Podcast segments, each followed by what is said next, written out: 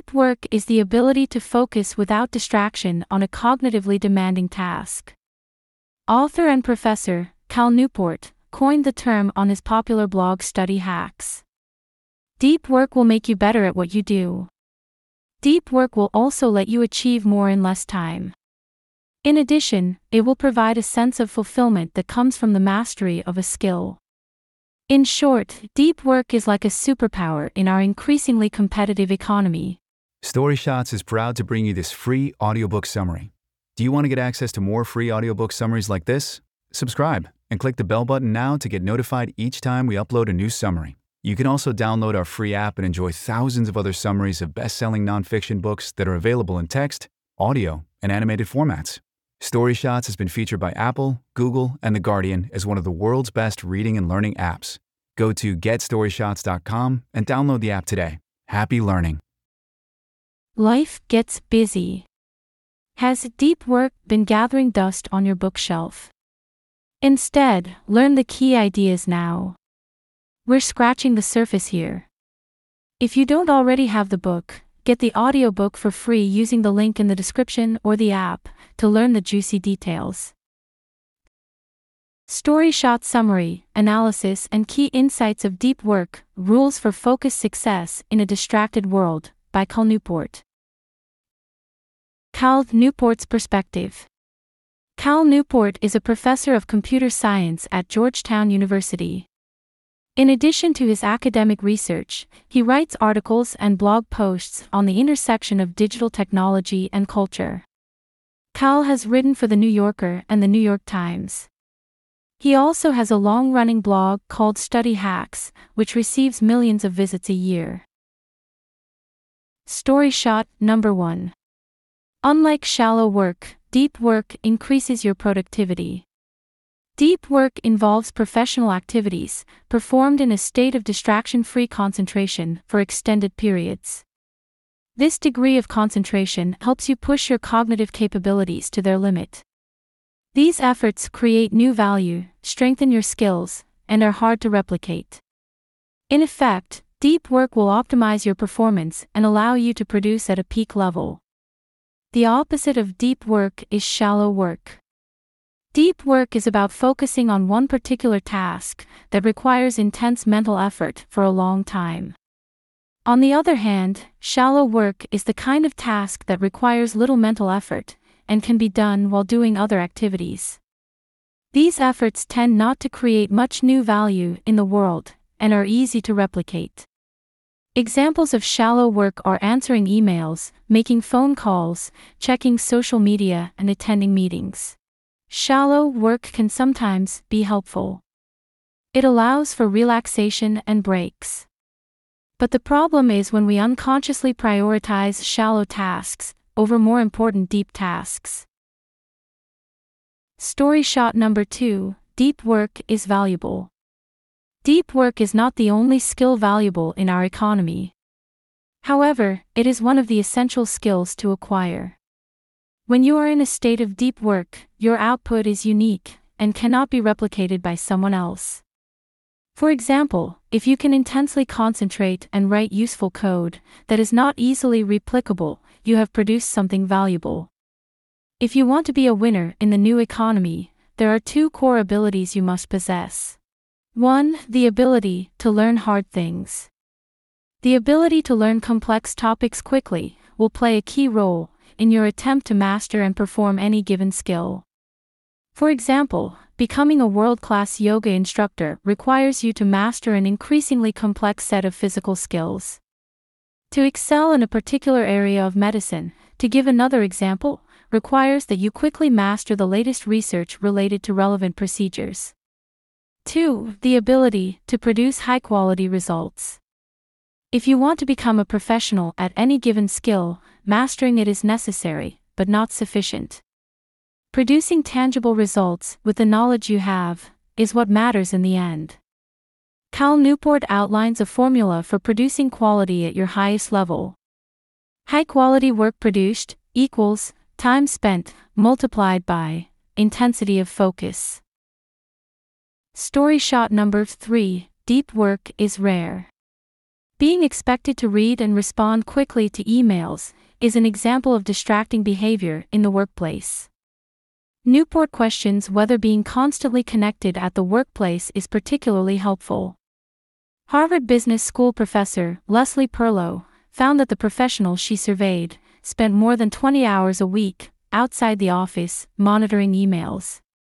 They believed it was necessary to answer any email within an hour of its arrival.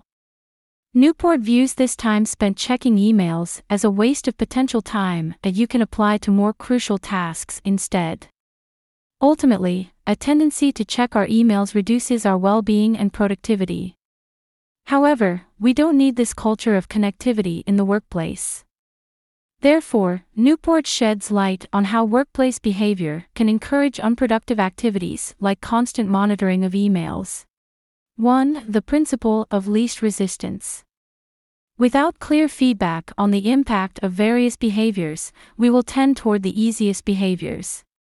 2. Busyness as a proxy for productivity. When clear productivity indicators do not exist, these unproductive behaviors may arise. In this instance, even many knowledge workers will turn back toward an industrial productivity indicator, in other words, visibly doing many things. Suppose you're using busyness as a proxy for productivity. In that case, these behaviors can appear crucial for convincing yourself and others that you're doing your job well. Story shot number 4 Deep work is meaningful. What we pay attention to shapes our world. So, consider the type of mental world constructed when you dedicate significant time to deep endeavors. Suppose you can cultivate deep focus at your work. In that case, this will prevent you from noticing the many smaller and less pleasant tasks that unavoidably populate your life. Jobs are actually easier to enjoy than your free time. Newport makes this point because, like flow activities, jobs have built in goals, feedback rules, and challenges. Each of these features encourages you to become involved in your work, concentrate, and lose yourself in the moment. Free time, in contrast, is unstructured. Free time requires much greater effort to be enjoyable. Embracing deep work in your career and directing it toward cultivating your skills will require effort. This effort can transform tasks at work from being a distracted, draining obligation into something satisfying. Newport describes this transformation as a portal to a world full of shining, wondrous experiences. Now let's dive into the four rules of deep work. Story shot number 5 The first rule of deep work is to work deeply. Deep work is essential, but focusing on your work will never be without distractions. The urge to check important emails and notifications will interfere with your prioritized tasks. We fight desires all day long. A recent study indicated that our top five desires consist of taking a break from hard work, checking our emails and social networking sites, surfing the web, listening to music, and watching television. This study suggests the importance of adopting specific strategies to reinforce your deep work. Newport outlines a specific approach to cultivating a deep work ritual. 1. Consider where you'll work and for how long.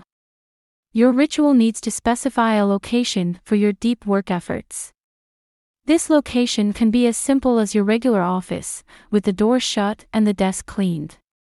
2. Consider what approach to work you'll take. Once you've started working, your ritual needs rules and processes to keep your efforts structured. For example, you might institute a ban on any internet use. Alternatively, you could aim to maintain a metric, like words produced per 20 minute interval, to keep your concentration honed. 3. Consider how you'll support your work. Your ritual needs to ensure your brain gets support to keep operating at a high level of depth. For example, your habit ritual could include starting your working day with a cup of good coffee. This coffee should help quicken the speed at which your brain wakes up. You must ensure you have access to nutritious food to maintain your energy. Finally, you should consider integrating light exercise, such as walking, into your working routine. Exercise can help keep your mind clear. Story shot number 6 To work deeply, you must separate life and work. You should also inject regular and substantial freedom from professional concerns into your day. For example, try to avoid worrying about work matters when you are not working. These worries will ruin your well being and only hinder your working hours. You will be tired and stressed when you return to work. By providing yourself with idleness during your non work hours, you can get more work done. At the end of the workday, shut down your consideration of work issues until the following day. Therefore, you should never check your emails after your dinner. In addition, you should not replay work conversations or plan for your upcoming working week. Shut down completely and enjoy your relaxation time. Newport provides three ways that downtime and having a clear endpoint to your workday can significantly improve your work performance. 1. Downtime facilitates insights. Studies show that the unconscious mind can perform tasks you're not aware of, and that unconscious thought is better at solving complex issues. The implication is that, if you let your conscious brain rest, you empower your unconscious mind to begin sorting through your most complex professional problems. 2. Downtime helps recharge the energy needed to work deeply. People can concentrate better after spending time in nature, or even looking at scenes of nature. You can restore your ability to focus your attention if you give the activity a break. 3. The work that evening downtime replaces usually does not matter much. You are limited in the amount of deep work you can accomplish per day. If you're careful about your schedule, you should hit your daily deep work capacity during the day. So by evening, you are past the point where you can continue to work deeply and effectively. As a result, work you do at night is not likely to be the kind of high value work that propels your career. Instead, it is likely to be low value shallow work that is completed at a slow pace. Story shot number 7 The second rule is to embrace boredom. The first rule teaches us how to integrate deep work into our schedule and support it with routines and rituals. These routines are rituals designed to help you consistently reach the current limit of your ability to concentrate. The second rule will help significantly improve this limit. You should learn to live without distractions. Once you're wired for distraction, you crave it. Motivated by this reality, this strategy introduced by Newport is designed to help you rewire your brain to a configuration better suited to staying on task. To succeed with deep work, you must rewire your brain to resist distracting stimuli. This doesn't mean that you have to eliminate distracting behaviors. Instead, it is sufficient that you instead eliminate the ability of such behaviors to hijack your attention. The ability to concentrate intensely is a skill we must learn. You need to take care of your concentration outside your intense work sessions, just as athletes must take care of their bodies outside their training sessions. If you give in to distractions, at the first sign of boredom in your daily life, you'll find it challenging to cultivate the type of concentrated concentration required for serious work. Theodore Roosevelt is an example of an individual who adopted a similar strategy to Newport's. Newport recommends identifying a task that's high on your priority list. Estimate how long you'd usually put aside for an obligation of this type. Then, give yourself a hard deadline that drastically reduces this time estimation. If possible, commit publicly to the deadline. For example, you could tell the person who will receive the finished project when they should expect it. If this isn't possible, motivate yourself by setting a countdown timer on your phone and propping it up where you can't avoid recognizing it as you work. At this point, there should be only one possible way to get the deep task done in time working with great intensity. This expectation of intensity will prevent you from taking email breaks, daydreaming, browsing Instagram, or making repeated trips to the coffee machine. You should attack the task with every free neuron, like Roosevelt. If you commit to true intensity, your task will give way under your relentless barrage of concentration. Start by trying this experiment no more than once a week. This will give your brain practice with intensity, but also give it time to rest between tasks. Once you feel confident in your ability to trade concentration for completion time, you can increase the frequency. Story shot number 8 The third rule of deep work is to quit social media. According to Newport, leaving a distracted majority to join a focused minority is a transformative experience. Not everyone can live a deep life. It will take a lot of effort and changes in your habits. The false sense of busyness that comes from quick email messaging and social media posing provides a sense of security for many. But the deep life requires you to leave most of that behind. Any attempt to generate the most remarkable things you're capable of elicits fear because it requires you to confront the potential that your best isn't that great, at least not yet. It's safer to make observations about our culture than to enter the Rooseveltian ring and try to wrestle it into a better state. Newport covers this topic deeply in one of his famous TED Talks. He argues that social media has been addictive since it was first introduced years ago. We increasingly recognize that these tools fragment our time and reduce our ability to concentrate. Our willpower is limited. Therefore, the more enticing tools you have pulling at your attention, the harder it will be to focus on something important. Based on this, to master the art of deep work, you must take back control of your time and attention from the many diversions that attempt to steal them. You should create social media isolation. Ban yourself from all social networks. This includes Facebook, Instagram, Twitter, Snapchat, and TikTok. You do not have to delete your accounts permanently, but you should start by deleting the apps for 30 days. Importantly, you should also avoid mentioning online that you'll be signing off. Instead, stop using these social media platforms altogether. After 30 days of this self imposed network isolation, Ask yourself the following two questions about each of the services you temporarily quit. 1. Would the last 30 days have been notably better if I had been able to use this service? 2. Did people care I wasn't using this service? If your answer is no to both questions, you should quit the service permanently.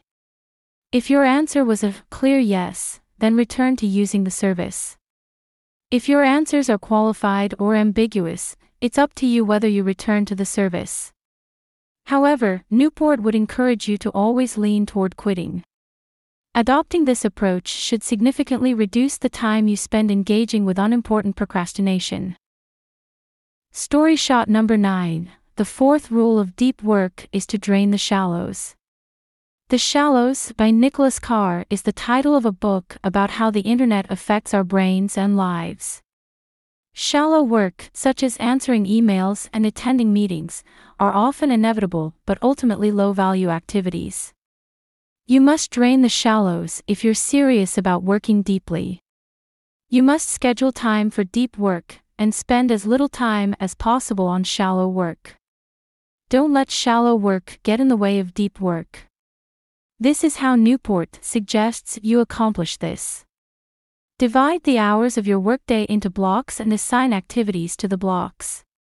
For example, you might block off from 9 a.m. to 11 a.m. for writing a client's press release. To fully engage with this approach, you should draw a box covering the lines corresponding to these hours. Then, inside the box, you should write press release. The minimum length of a block should be 30 minutes. When you're done scheduling your day, every minute should be part of a block. You have, in effect, given every minute of your workday a job. Now, as you go through your day, use this schedule to guide you. Quite often, your schedule will get interrupted, so make sure you revise your plan. Final summary and review of deep work. Deep work is the ability to focus without distraction on a cognitively demanding task. Author and professor, Cal Newport, coined the term on his popular blog Study Hacks. Deep work will make you better at what you do. Deep work will also let you achieve more in less time. In addition, it will provide a sense of fulfillment that comes from the mastery of a skill. In short, deep work is like a superpower in our increasingly competitive economy. This was the tip of the iceberg. To dive into the details and support the author, get the audiobook for free using the link in the description or the app. Did you like the lessons here? Share to show you care and don't forget to tag us on social media. You may also let us know by contacting our support at support at getstoryshots.com. We'd love to hear from you. Did you like this audiobook summary? Click the like button now to support our channel. If you don't want to miss out on new free audiobook summaries, subscribe and click the bell button.